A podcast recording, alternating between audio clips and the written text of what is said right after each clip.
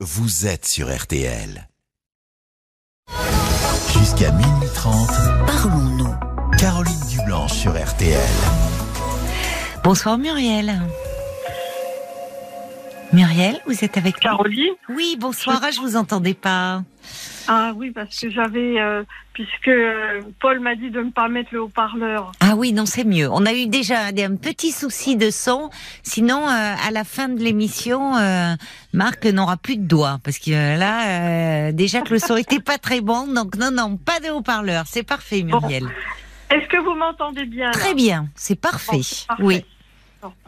Alors moi, en fait, je voulais témoigner puisque vous aviez demandé hier à l'antenne euh, Oui. euh, s'il y avait des personnes qui pouvaient témoigner sur le cas de la personne. C'était Laurence, hein, je crois, son. Ah oui, Laurence qui euh, qui bah, avait se demandait si elle allait tenir le coup après une rupture euh, amoureuse, de de pas Voilà, craquer, de une- pas voilà. rappeler. de Oui. pas rappeler parce Oui. que en fait moi en l'écoutant ce que j'en ai déduit euh, parce que euh, compte tenu de mon de mon parcours de vie, je pense que euh, elle était dans une, enfin qu'elle est dans une dépendance affective et que moi j'ai vécu euh, un peu, enfin pas, pas le même, euh, pas pas la- le même profil bien sûr, mais euh, j'ai eu une enfance euh, difficile et euh, je pense que moi ce que j'ai vécu c'était ensuite bon je passe les détails parce que ça serait bien trop long et j'ai vu avec Paul euh, Non, non, mais vous pouvez. Alors, c'est vrai que malheureusement, il est minuit 21 et qu'on. euh, bon, on, doit- je Oui. dois rendre l'antenne à 30, mais. euh, oui oui bien ne- sûr mais Mais ce que vous avez vu avec Paul, nous, nous on le sait pas, donc n'hésitez pas quand même à Ah, me parler un peu. Hein. Oui, oui. alors j'ai euh, bon suite à un, un décès de, de, de mon frère qui est décédé euh, tragiquement enfin mort noyé Oh euh, dans l'enfance. oui oui oui moi j'avais 10 ans à l'époque Oui. Et bien évidemment, c'est le frère euh, qui est décédé qui a été euh, mis sur un piédestal Ah et moi, en fait, euh, rejeté. Bon, à la suite de ça, j'ai à, à 20 ans, je me suis mariée et quatre mois après, ma mère se suicidait. Donc, euh, Ah, j'ai vécu terrible. donc finalement tout ça comme un abandon. Et Bah oui. pour faire un petit peu plus court, euh, j'ai Bon, j'ai dû divorcer parce que c'était pas pas évident. J'ai fait une dépression, etc. à ce moment-là. Et culpabilité de la mère, bien évidemment. Et c'est Et, jamais euh, remise, vous pensez, de la mort de, de ah votre oui, non, frère c'était jamais remise. Elle a fait une dépression tout le temps, Oui. tout le temps. Et Ah quand oui. moi je me suis mariée, après, euh, Oui. elle a, elle a mis fin à ses jours. Et euh, Oui. finalement, moi, j'ai, c'est moi qui ai provoqué le, mon divorce en- Oui, en- ensuite. Et j'étais quand même dans l'ambivalence parce que je, je recherchais ensuite, euh, j'avais du mal effectivement à être euh, supporter la solitude. Bah, c'est compréhensible au vu de- votre histoire. Oui, il y a de l'abandon là, c'est terrible. Voilà. Ouais. Bien que j'ai euh, j'ai eu envie de rencontrer quelqu'un, mais je n'ai Oui. jamais revécu avec quelqu'un. C'était des c'était des week-ends, c'était voilà. Oui. Et euh, et je pense que à un moment donné, quand après j'ai perdu mon père, j'ai j'ai entamé une une psychothérapie euh, Oui. analytique avec qui je, suis tombée sur vraiment un, un très bon psy et on a fait vraiment un bon travail. Oui. Et euh, j'ai j'ai réussi, si vous voulez, à ne plus être dans cette dépendance affective. Mm. Et euh, ce que j'ai ressenti hier dans cette personne, Oui, c'est que Laurence. elle rejouait, elle rejouait. Enfin, on rejoue quelque chose. On, comme un fait d'exprès, on tombe toujours sur des personnes qui ne vous, bah, qui ne vous, qui vous rejettent en général. Mais on rejoue, on re- vous avez raison, oui, et Voilà. l'analyse apprend cela, c'est que hum, inconsciemment, on rejoue quelque chose de notre histoire, de nos liens d'attachement, de ouais. jusqu'à ce que finalement on l'intègre, Voilà, Voilà. tout à fait. Euh, jusqu'à moi, ce que finalement ça devienne conscient et qu'on comprenne ce qui est en jeu. Mais euh, du coup, sinon, vous avez raison, malheureusement, on peut revivre des situations de rejet, des situations Hum. d'abandon. Hum. euh, ouais. Hum.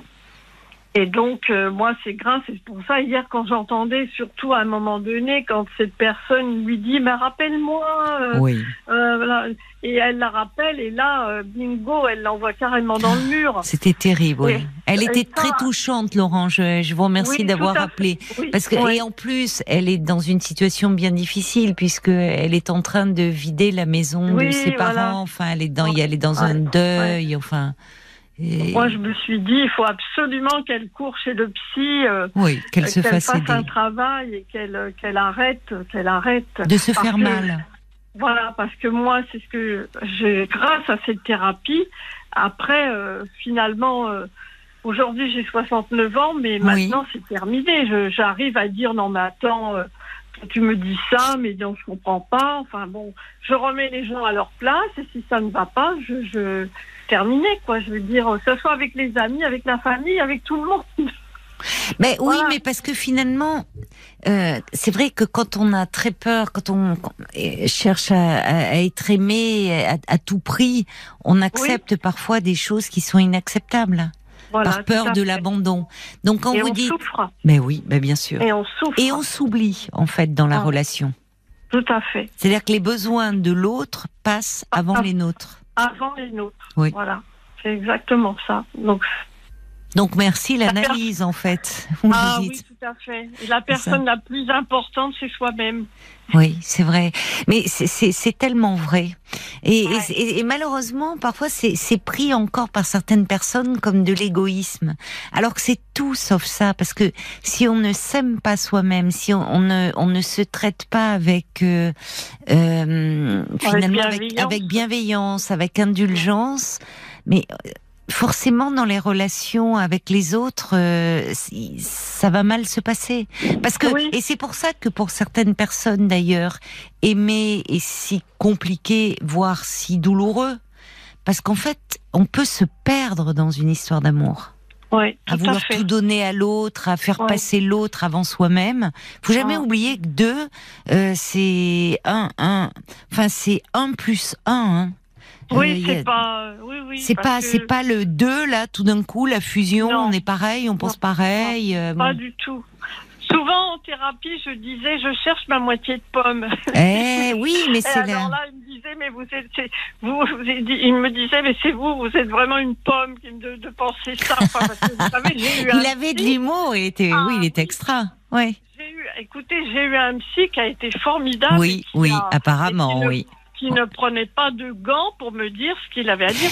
Oui, mais Si certain- voulez, certainement été- avec beaucoup de bienveillance quand même, parce qu'il avait envie Ah, que vous avanciez. Mais, il vous disait dire. clairement les choses. Oui. Voilà. Et Mais il avait de l'empathie. Il avait de l'empathie pour vous, parce que quand on a de l'empathie, on peut dire clairement les choses.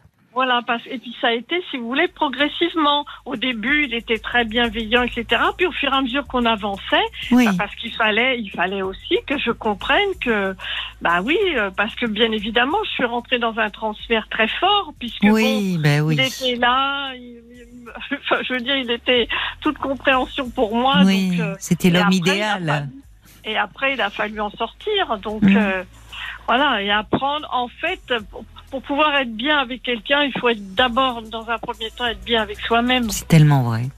Et puis, mais vous savez, euh, malheureusement, euh, chercher sa moitié, on, on- on l'entend encore tellement souvent, ça fait partie des, des idées reçues sur la sur l'amour, Ouais. comme si. euh, alors, Mm. c'est vrai que ce sont nos manques qui nous font avancer et qui nous mettent en mouvement justement pour partir à la rencontre de l'autre.